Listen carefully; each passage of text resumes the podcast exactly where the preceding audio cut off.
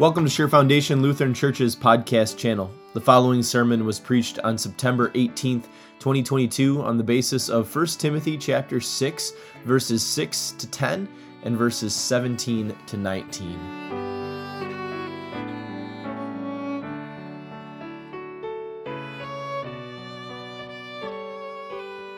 Grace and mercy and peace are yours through our Lord and Savior Jesus Christ. Amen.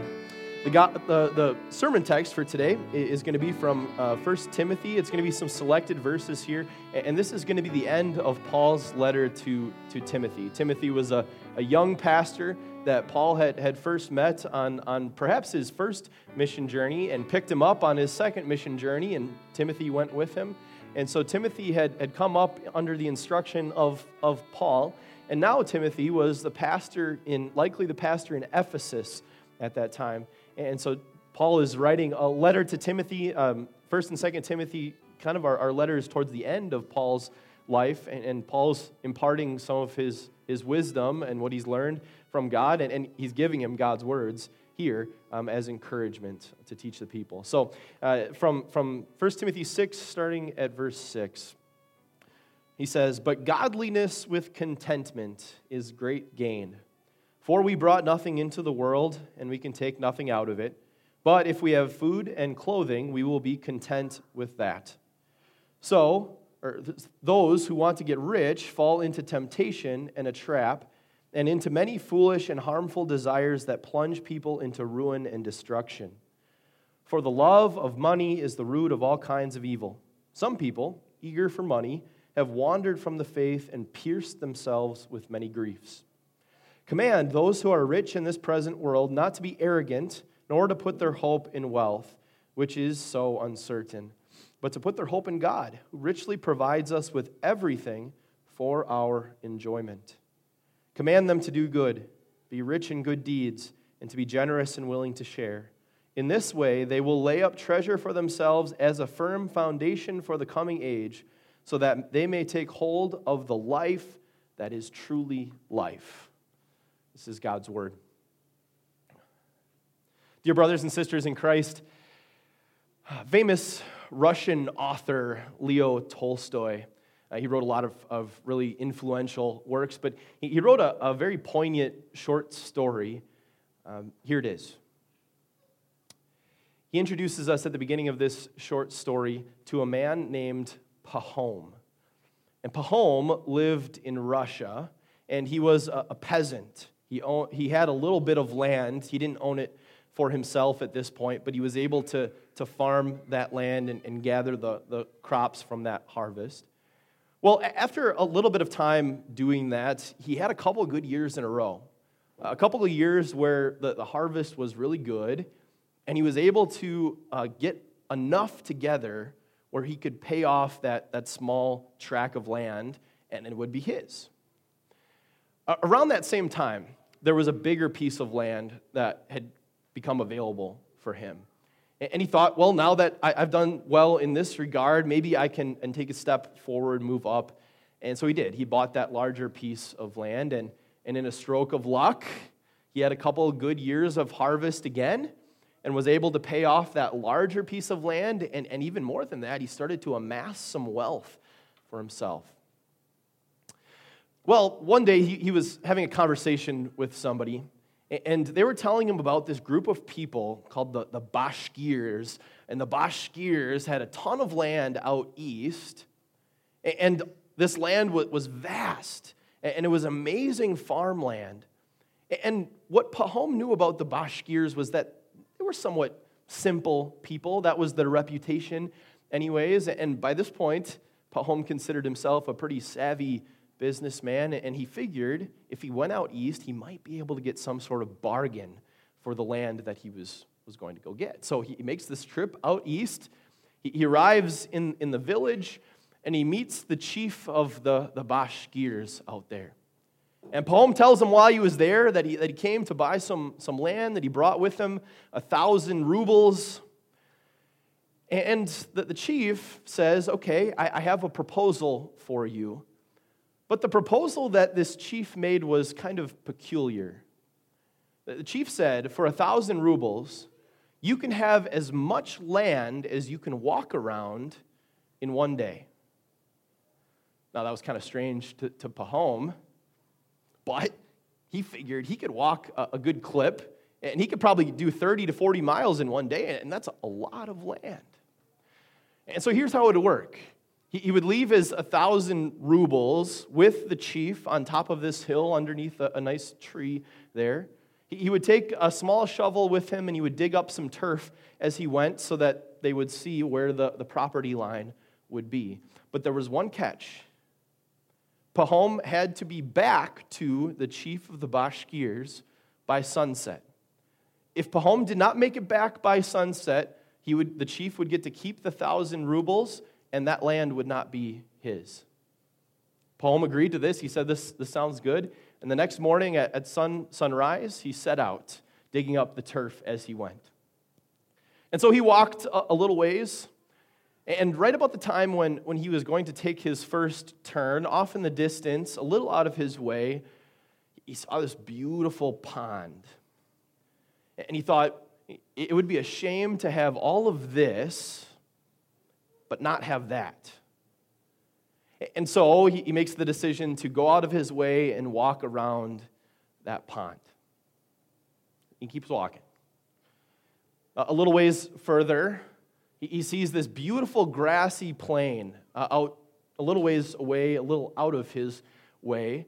It would have been awesome for grazing animals. It would have been really good for, for planting crops. And he thought it would be a shame to have all of this and not have that grassy plain. And so he, he de- made the detour. He went around that grassy plain, and then he kept walking. Well, it was a little over halfway through the day. You could tell by where the sun was in the sky, but he was not nearly halfway done with his journey. And so he, he had to pick it up. He, he, he ran, in fact. He, he pretty much all out sprinted the rest of the way back, and you know what? He made it.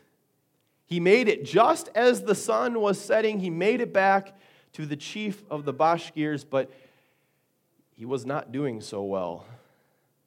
I'll spare you the, the, the bloody details. Leo Tolstoy goes into a lot more uh, gory detail, but Pahom collapses and dies from exhaustion.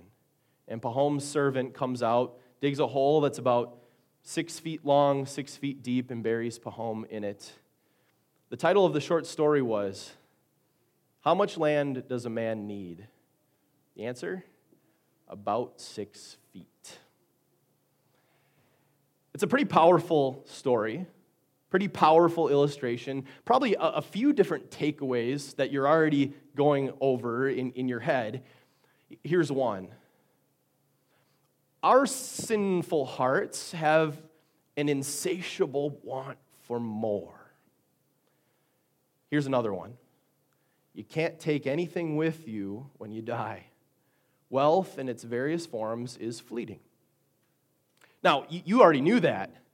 You already knew that because in 1 Timothy, what we just read, both of those things come out of 1 Timothy. Those are both applications that we pull out of our biblical text for today. Look at, look at verse 7 again.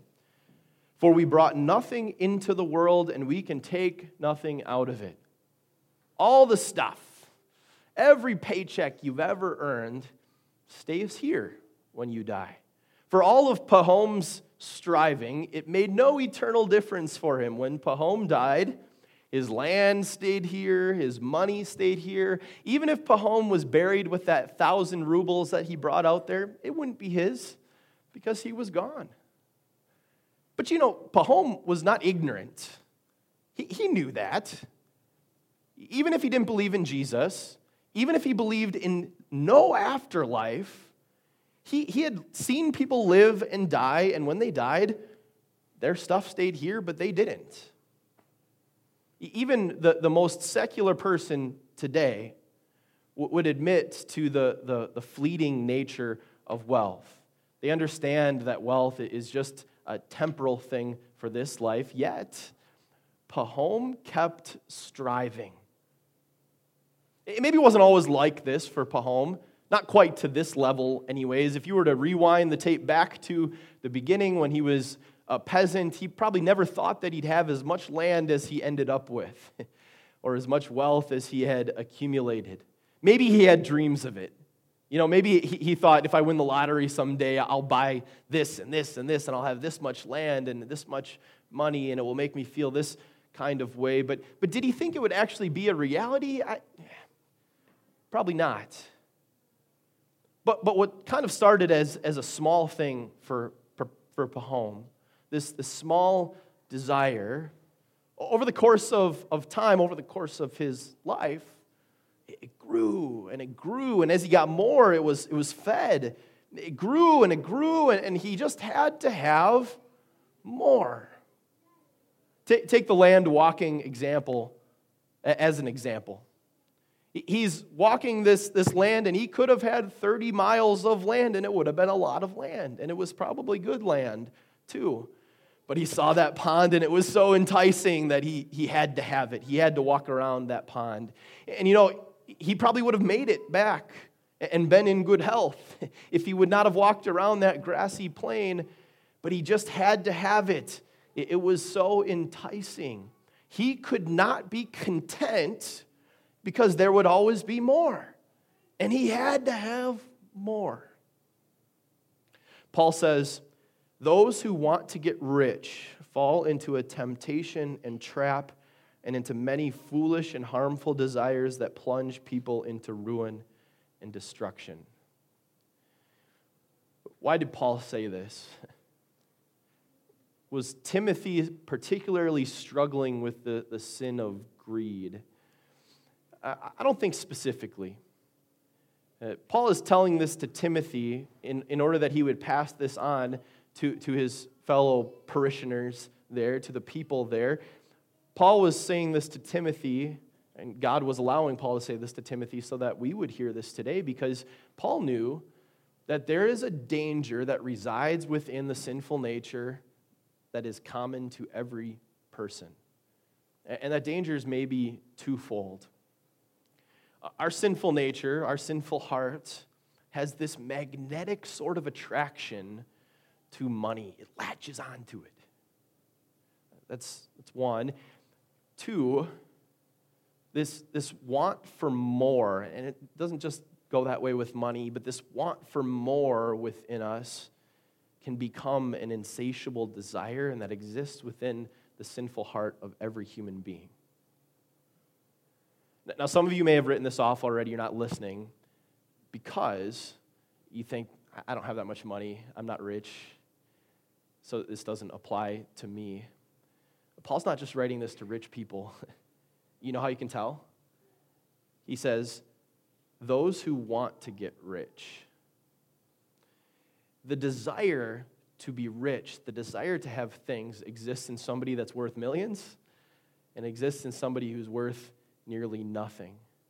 Paul is saying this to all people, and he's saying the combination of, of this desire mixed with the, the attraction, uh, the magnetic attraction that is common to our hearts, it's a dangerous combo. And it, it makes it so that you will not be content about anything. Because in a very sneaky fashion, the love of this money becomes what you put your trust in, what you put your faith in, what you put your hope in. And money cannot fulfill your, your, the faith you put in it. The money cannot fulfill the trust that you put in it. Money can't give you what you're truly looking for. And as we kind of saw in our gospel reading for today, there's not enough room in your heart to love money and to love God. Remember, he said in the gospel, you cannot serve two masters. The love of money pushes God eventually out of the heart. And, and it doesn't likely happen all at once. Paul says, the love, for the love of money is the root of all kinds of evil. And, and make sure we're getting this here. We're not saying money is evil, it's, it's the love of money that pushes those things out of your heart. For the love of money is the root of all kinds of evil. Loving money is, is the root, and when those roots go down, all kinds of soul harming evil happens. When those roots go down, it, it, gets rid of those roots that have gone down with the, the word. And when those roots go down taken over time, compounded over time. Paul says that some have even wandered from the faith and pierced themselves with many griefs. They did it to themselves. Do you notice that? They pierced themselves. Nobody did it to them, they did it to themselves. And the word pierce is maybe kind of graphic, right? It's, it's kind of a harsh word. But, but actually, that word can also mean impale. They impale themselves. This is, this is gruesome what this does to a heart, what this does to somebody's spiritual life. So, what are we to make of this? Is money evil? Are, are people who have money, are they evil? What God is trying to communicate through the Apostle Paul to us today is not that money is evil, but that we are sinful. What he wants to reveal to you as you examine your own heart, he wants to, you, to reveal to you the attachments that your heart already has to money. And he wants to take a scissors and just cut those attachments off. And he wants to warn you about the, the danger that, that your heart has around money, that there is a magnetic attraction that your, your heart has to money. He wants you to be careful of, of those things. But he's not just giving you to do's here. You know, as you read through this, this a few times, there's a few glimpses of, of gospel here. But maybe at first, just at first, they're a, little unsatisfying. Paul says, Godliness with contentment is great gain.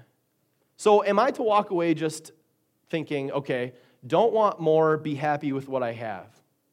Got it. Good. There's actually more to this than that. Paul's words to Timothy, as, as we hear them, we need to realize that there is a lot more content in the word content. There's a lot of meaning packed into that word. And what it means to be content, the way the Bible talks about being content, starts with what Paul and what the other apostles came to be witnesses to. They came to be witnesses to Jesus, to the work that Jesus did. They came to be witnesses to the gospel. That's the content of being content. You know, it's amazing uh, how much the Bible uses financial language to talk about the gospel, to reveal to you the truths of the gospel. Can I, can I share two of, of maybe the more powerful ones? Evelyn, can you put the next slide up there? The first one here from Paul also, he wrote in, in his uh, second letter to the Corinthians For you know the grace of our Lord Jesus Christ, that though he was rich, yet for our sake he became poor, so that you, through his poverty, might become rich. And then from the Apostle Peter For you know that it was not with perishable things such as silver or gold that you were redeemed from the empty way of life handed down to you from your ancestors, but with the precious blood of Christ, a lamb without blemish or defect. The content of being content is found in Jesus, who became poor so that you would be rich. The content of being content is found in Jesus, who was willing to sacrifice himself to pay the price for your redemption. And the price he paid was it was steep, but he was willing to pay it, and he paid it with the most valuable thing in the world. And, and it wasn't silver, it wasn't gold, it was his holy and precious blood. Pahom spent his life striving after what was temporal what was of earthly value. But what Jesus has to offer you has extraordinary value, not just in this life, but also in the life to come, because it is life that is truly life. That's what Paul said right at the end. Chase after life that is truly life. There's going to be a lot of things in your life that try to masquerade as true life, but they're not. They can't give you what only Jesus can give. Only Jesus can give you this life, and it is only the life that Jesus gives that can make you truly content in this life and the next. Please don't hear me or Paul wrong here. there's warnings that he's giving about our heart in dealing with money, but money is good. It's a good thing. It's a blessing from God. And you are blessed if you, if you have it. You're blessed if you have a little, you're blessed if you have a lot. It's a good thing. Listen to how Paul talks about it. God richly provides us with everything. And you know what he says next? For our enjoyment. It's okay if you have money. Don't feel guilty about it. God has blessed you. Enjoy it. It's okay for you to enjoy the money that God has given you. Not only has He blessed you with the uh, amazing blessings that He's given you in Christ, but He's given you this too, and thank Him for that. And then He has instructions for you too. And he says at the beginning of that second part, command those who are rich in this present world. And you've probably sat through a few sermons like this before where the pastors try to convince you that you're rich. uh, and, and I'm going to tell you one of my favorites because I, I thought this was really thought provoking for me. Uh, a pastor once said that if you were to uh, show the, the 16th century kings and queens what you have today, they'd be jealous they would be jealous. The, the people who were so rich in the 16th century, who had the most power in that time, would be jealous of you because you have a box in your house that keeps things cold, where, where meat doesn't spoil, at least not as fast, right? They'd be so jealous of you because you have a, vehicle that can get you from point A to point B 60 miles in, in just a little over an hour if you're driving the, the speed limit. It, maybe that convinces you that, that we're pretty blessed.